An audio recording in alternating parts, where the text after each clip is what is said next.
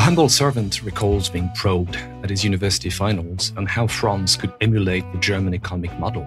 Three decades later, it seems most of Europe continues to look up to Berlin. True, for a few years in the late 1990s, Germany was dubbed the sick man of Europe. But the apparent ease with which the Schröder government addressed the country's rigidities still constitutes a blueprint for structural reforms across the EU 20 years later. Admiration, however, is never far from envy and resentment. The European Commentariat constantly oscillates between recommending other nations to be more like Germany and lamenting Berlin's shortcomings, in particular in European affairs. While we agree that the German government's response to the sovereign crisis of 2010 2012 has been too slow and hesitant, symmetrically, we're often surprised by the lack of recognition of the number of red lines which ultimately Berlin accepted to cross. We also suspect that many European governments would have in fact resented the German leadership on these policies. Leading from behind was possibly the only realistic approach.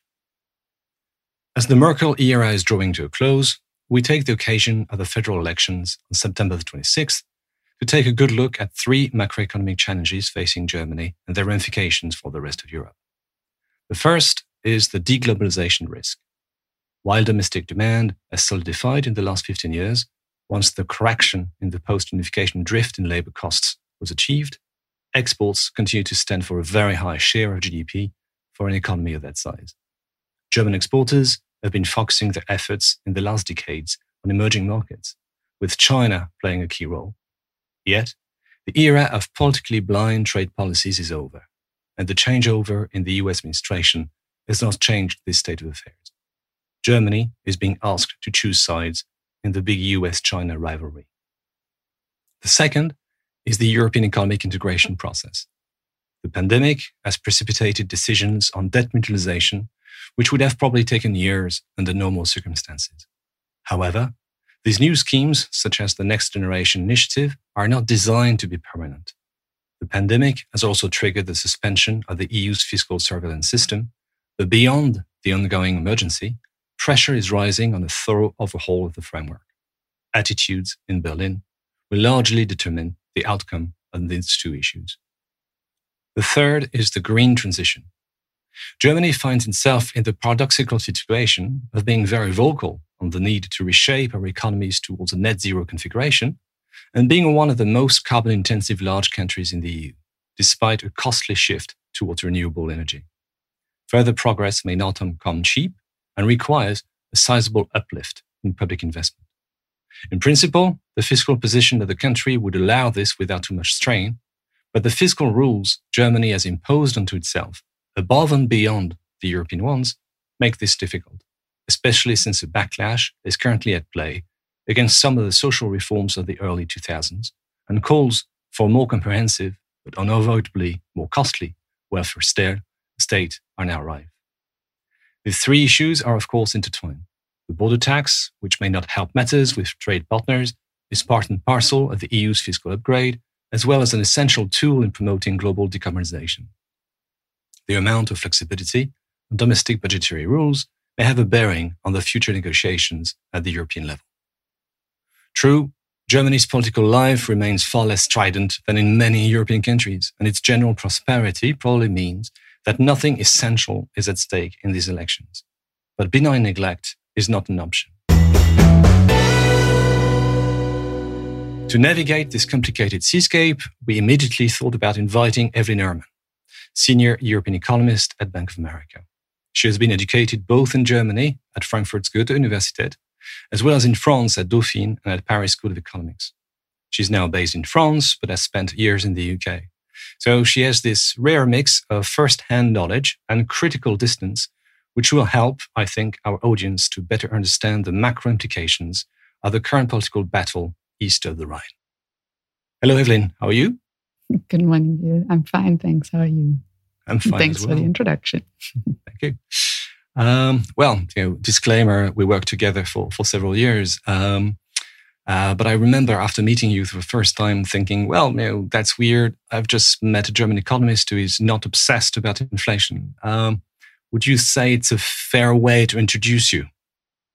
Um, I well, it's not wrong. I would hope I have more characteristics than this one, but it's funny that you picked up on that one. I also remember that a few years down working together, it was you who actually forced me to dissect the labor unions deal from 2018 a bit panicky that inflation might be coming eventually so uh, touche yes um, so yeah i guess it applies i convinced you it wasn't coming but it's fine yeah inflation obsessions can, can cross borders yes. um, Actually, I wanted to ask you a question which is now customary on this podcast. Now I realize that you know, I don't think we've ever discussed this. Uh, why did you become an economist? And if you had not become an economist, what would you have done? So the slope into economics was actually more accidental. I wanted to become an architect. Um, and then um, when I finished high school, I got nervous which has a bit of a family background. And then I sat a whole bunch of university classes, amongst which macro. Uh, and I liked that one. So from then it just went on and on and on. And then I ended up where I am now. So that also, I think, provides the answer to the second part of the question. I would probably, if it had worked out, be an architect. And if so, then I would have hoped to be in probably urban space or organization at the moment, which is eventually not that far away from economics in some aspects. Yeah, you could have been into urban planning, this sort of things. Exactly. Um, okay, that makes makes a lot of sense. So very consistent. Mm-hmm. Um, okay, um, obviously everyone is is obsessed with the polls at the moment, but you know, before we talk about you know the, the, politics and the various combinations which could emerge from from these elections, I wanted to to go back a little bit in history to get a sense of uh, the the the, the travel uh, of the German economy the last you know 15 to 20 years. I've I've tried to uh, sketch this out very customarily in my in my intro about you know. Um, could we could we talk a little bit about you know, where we stand now, um, 15 to 20 years after the, the Schröder reforms? Where where does the, the German economy stand? Yeah, um, I mean it's quite good you pre-warned me of that question to be fair i mean 16 years are a very long time a lot of things happened we've gone through the global crisis we've gone through the euro area crisis the refugee crisis now the pandemic nuclear exit right after Fukushima. Um, we had now the decision to exit coal. So there is lots and lots of stuff that has happened during well during the era Merkel uh, from an economics perspective. Um, after the pandemic, I guess that's the point where we're at now. Uh, it feels a little bit like this pandemic has compressed the timeline for challenges that Germany was going to face anyway this notoric weakness in domestic demand that has, as you mentioned earlier, has been started to address um, with labor market, the labor market becoming stronger, with uh, uh, wage growth picking up. You've seen some some some better dynamics emerge here, but we still have the demographic problem that's going to kick in. We had very strong workers immigration years um, during and after the euro area crisis that have helped, uh, but left on their own demographic trends will move lower again. We also had the reminder in 2015 and perhaps even a little bit now that the exposure to China has increased and has helped German manufacturing grow market share in China and then grow with the Chinese economy. But every time something is going wrong uh, in the Chinese economy, like in 2015 with a weakness, then you feel it immediately uh, in German manufacturing. Then the trade wars, which you also mentioned, we had entered the pandemic after two years of manufacturing sector recessions in Germany. Recession in Germany. That's that's quite big stuff that has already started, and the automobile sector has been on a downward trend pretty much since 2017. And if you look at current automobile production, it looks particularly weak. But if you would draw a linear, really very much a line uh, since 2017 to levels today, it fits. Um, so that's where we stand at the moment. I think there's a lot of long term challenges that we've been repeating for years would come at some stage in the future, they might all now have to be faced in a very short period of time. I think that's where we're standing at the moment. Let me pick on on, on some, some some of these actually, and maybe start with you know the the great fear I remember at the time of, of the trade war between China and the and the US two or three years ago. I mean, there I remember being in, in, in, discussions with people from, from the BDI, for instance, and they were quite quite worried um, as this, you know, the idea that maybe there's a deglobalization risk, is this triggering a sort of rethink of the overall German economic trajectory or, or, or strategy? Um, the idea that maybe there should be even more focus on, on domestic demand, that you know, constantly relying on on new export markets is, is is is maybe a more dangerous position than than what could have been expected. Is it is there the beginning of, of a conversation on this? Um, trade wars or Brexit actually too certainly have helped the realization that there is a very large export sector and that we depend on on on the global setup. I'm not quite sure I I'm totally convinced of the deglobalization theme. It's extremely difficult to unwind that. Um, so, from that perspective, you haven't seen, at least in the data, you haven't seen a lot of onshoring or reversal of trends that you have seen before. So, there is a discussion on how you can organize things better. Um, but I'm not particularly sure that Germany is on the brink of revisiting its economic model uh, entirely and sort of getting away from the export orientation. You see that in the policy debate today. Competitiveness on export markets or competitiveness with other exporters is still one of the key elements in domestic policy discussions. It's a key element in labor unions' position when negotiating for wages. So, all of these aspects, they're still very much dominant. It's a model that has grown, well, forever almost it feels so you, you don't just stop that right so you, you continue within that model i think the nuances have changed but the, the, underlying export orientation of the economy remains yeah yeah I guess that you know why, why change a, model which has been so so you know, uh, efficient so so far. I guess it needs first to get into trouble to to to to create a rethink. And as you say, in the data for now, nothing nothing is is, is happening much. It's crazy There's costly a, uh, too. No, I mean that's the thing. And it's it's really really really really difficult to change an economic setup. I mean, you mentioned earlier you were quizzed on France. It's the same mm. thing. No, definitely. I take that. It doesn't seem well. to be easy here either. I understand that.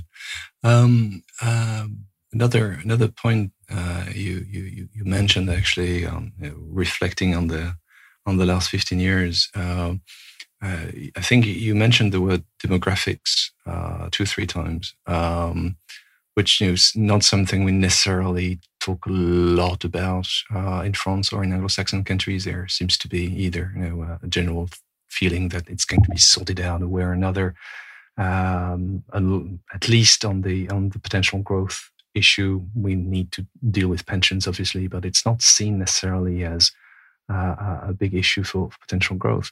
In Germany, seems to be, uh, for obvious reasons, uh, uh, really pro- problematic. And I was wondering, do you do you think we can create a sort of straight line between this demographic challenge and the sort of uh, how to say uh, uncanny obsession for uh, fiscal stability. The idea that even if public debt in Germany is extremely low, um, the demographic situation makes it impossible to be uh, to be too spendthrift. That there's this this acts as a sort of constant brake on on fiscal policy, or is it just a, a view from the outside? Um, no, I think it matters. It's one of the factors that matter for a lot of savings behavior or deficit assumptions in the economy, and it does matter for public finance too. Um, I, have been a little bit obsessed with that pension scheme. Oh, not pension scheme, but with that pension theme, with that demographic aging theme. We've had since the 70s pretty much pension reforms that have, or pension systems that have first pushed household savings, for instance, and life insurances.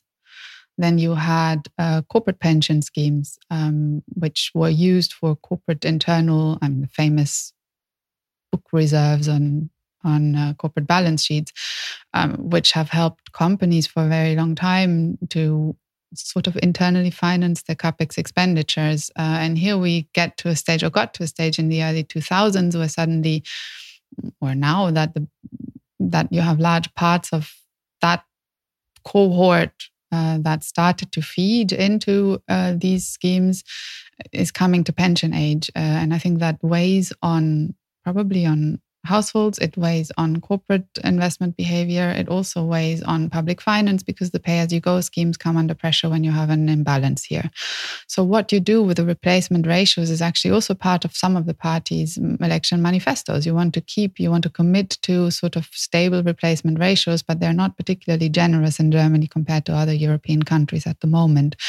Um, so, you that that does matter because it has an impact on household expectations of their pension from public pay as you go schemes. And it has an impact on public finance because at some stage you might have to fill a gap uh, that your general pay as you go scheme can no longer fulfill. That is one of the elements. The other element is when you have a very large export share, uh, by definition, your economic cycle is a function of global growth when your economic cycle is a function of your global growth, your fiscal revenues are a function of global growth to a large extent. And that too makes you a little bit um, vulnerable to very big swings in your fiscal mm-hmm. balance um, that you might want to try to compensate or that seemingly is trying to be compensated with discipline.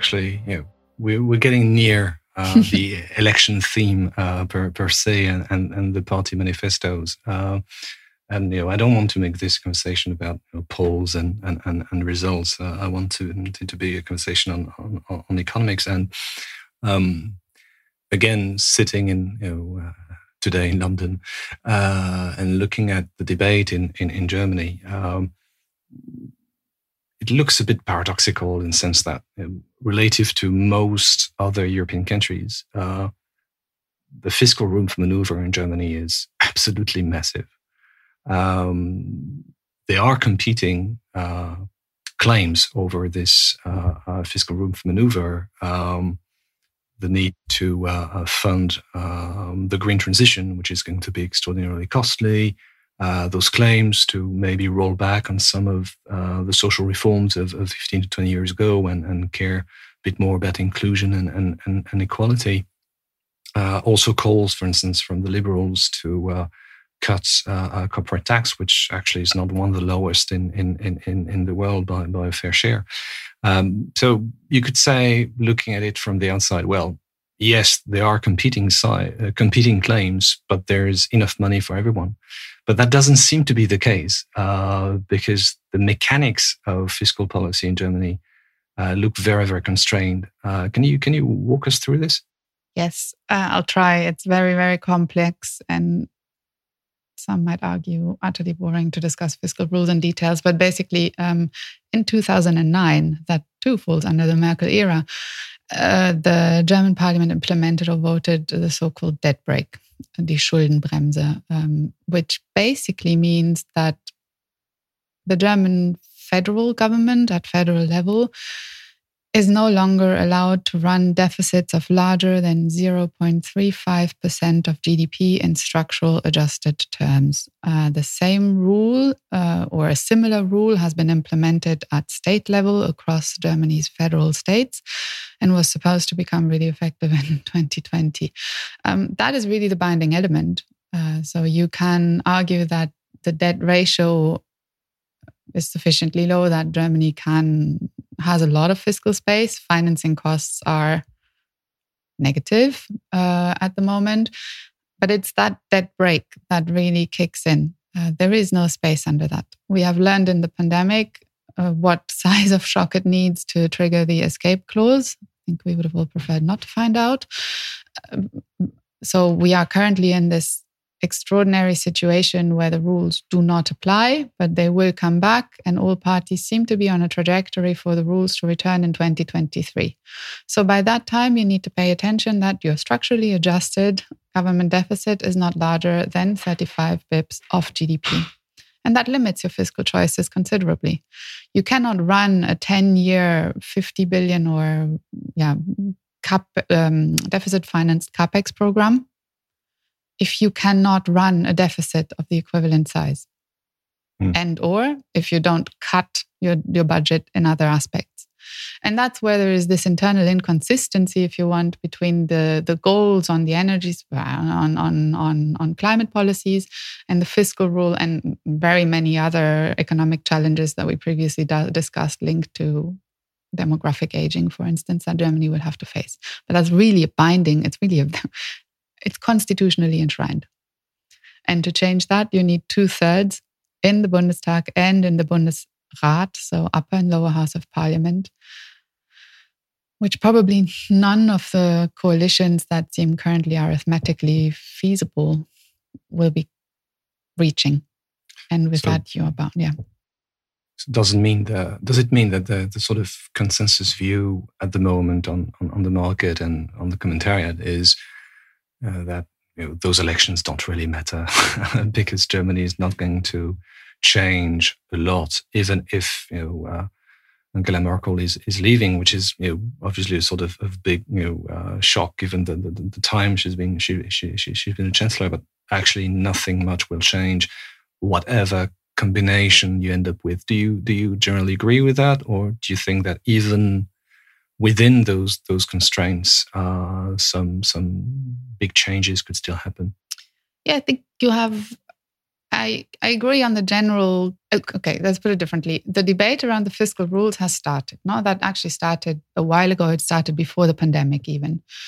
Uh, so there is something going on. Um, it's just extremely difficult to change those rules, and that will take a very long time. So it, they might not be here forever and ever and ever, but they will probably be here for still a very long period of time.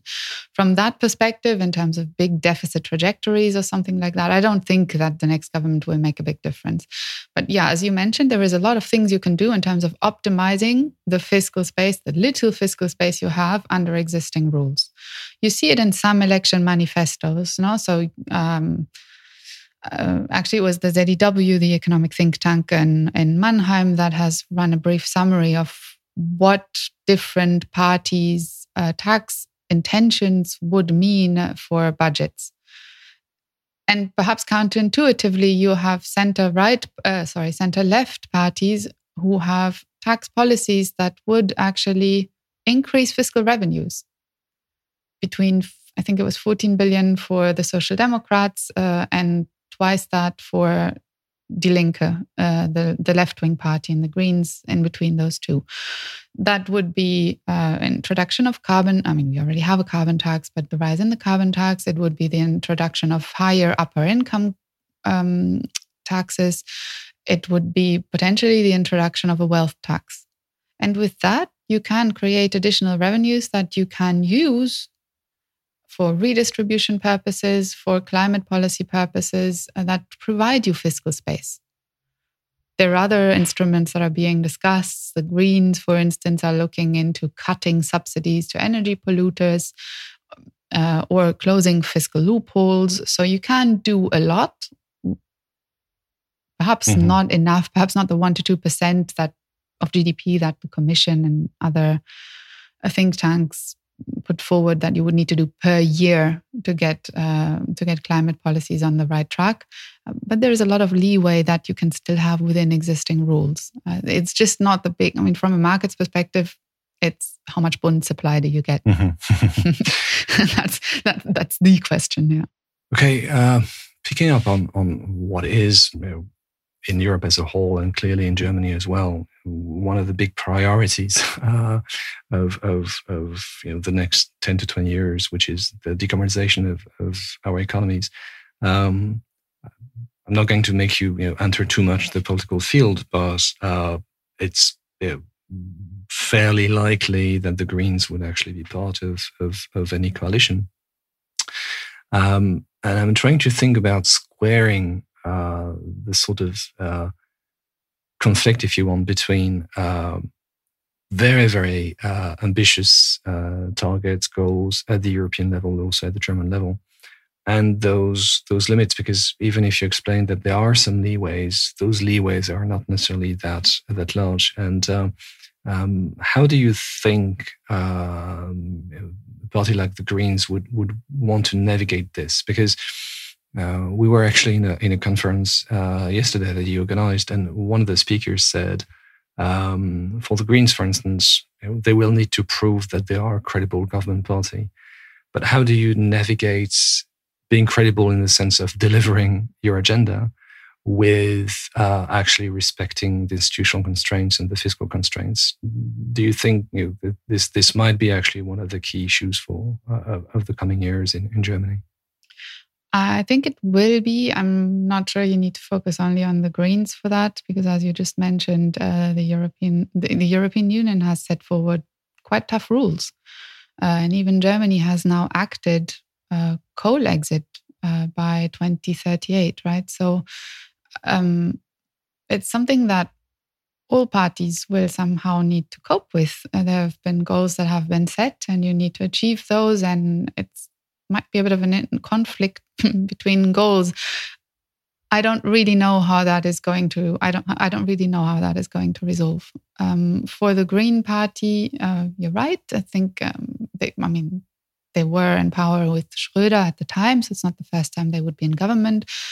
Um, but in general, if you look at German politics, all parties involved in government have to make compromises. Uh, the coalition agreement, which is formulated during the negotiation progress, is quite a serious document, and it usually is a conflab of manifestos of different parties to varying degrees and intensities. Uh, and that, I think, is the first step. And we will know a lot more about the agenda of the next government and how much of the Greens manifesto, for instance, will come through. And once we have that document, ex ante, it's extremely difficult.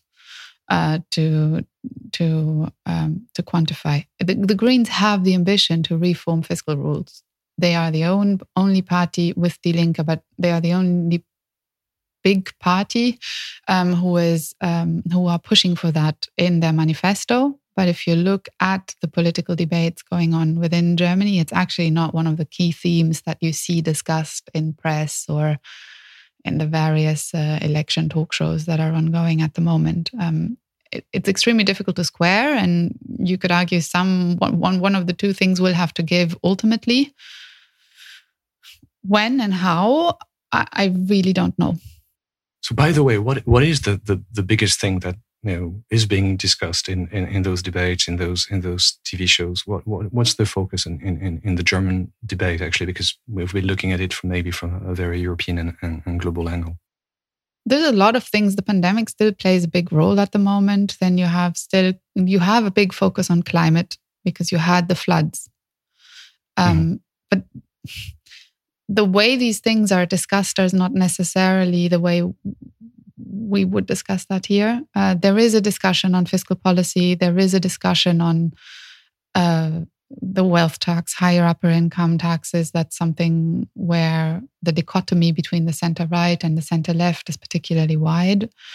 Uh, those are themes that you see recurringly in, in the political discussion ongoing at the moment. Um, but again, uh, to the extent that there isn't really a clear path to a, how do I put this, to a, to, to, to a majority coalition that comes from the same side of the political center, it's mm-hmm. not really straightforward to, to, to see a compromise emerging in these debates at the moment. Okay. Mm. I would like to spend the, the last you know, block of this conversation on, on European affairs. Um, maybe it's selfish as, as, as a French citizen, but um, an impression, which may be more than impression, is that you know, uh, under under Merkel, uh, German policy has been has been reactive uh, in in European affairs. That you know, uh, uh, Berlin was was dragged screaming towards accepting a number of things uh, during the sovereign crisis, in particular. That it always ended up accepting them, and this is what actually allowed the eurozone to stay together. Um, but and I mentioned in my introduction sort of ambivalence, I think, on the European side between constantly demanding leadership from Germany and at the same time resenting when Berlin takes things into into its own hands. Um, would you expect a change on this? A change in in in, in the in the German attitude to European negotiations ahead. We have know, big issues ahead of us. Uh, one thing, for instance, is the reform of the fiscal surveillance system. For the time being, it's been suspended, but you know we don't know uh, what's going to happen from 2023 onward. Uh, are we going to make the debt monetization scheme permanent? All, all these things. Um, obviously, it's hard to to know before before the results. But do you sense uh, a change of direction there? Change of direction is a very big thing. So I don't. I think it's quite difficult to imagine a German next German government becoming proactive on European matters. There are a lot of things that are going on domestically and with political capital constrained. Um, I I would think that the focus lies on domestic policies. Um, mm. So, from that perspective, I don't expect a big change in the approach from reactive to proactive. And just to come back to the prior question, uh, which I should have probably ma- ma- um, mentioned, Europe is the one theme that is very little discussed mm-hmm. in the in the campaign. Um, so, so from that perspective, I really don't think we should be prepared to get a German government that as soon as the coalition is struck, will get out and say, let's change the fiscal rules or let's make NGEU permanent. That I don't think will be the case. Uh, for me, um, the big issue is perhaps also the timeline. So if you look at commentators generally, or even politicians themselves, the, the mention is we hope we have some coalition or some idea by Christmas once we get to Christmas, then you have the perhaps the German government in place. So we probably go into campaigning mode for the French elections next spring. Um, I'm not sure if you want to discuss really heavy European stuff during that timeline, um, or at least not if the chance of success is not extremely high. Um, so that's that that's another complication. So for me, it's really this window of opportunity. I think it's actually you who dubbed it that way. Um, that window of opportunity on proper European talk might open again after the French elections, uh, conditional on the outcome here. And if you then still have Draghi as PM in Italy, for instance, then why not? Then you could have two very strong actors who say, we need to discuss that now. And in that case, I don't think you will have any next German government constellation that will not sit at the negotiation table. Mm-hmm but it remains the reactive mode rather than the proactive mode.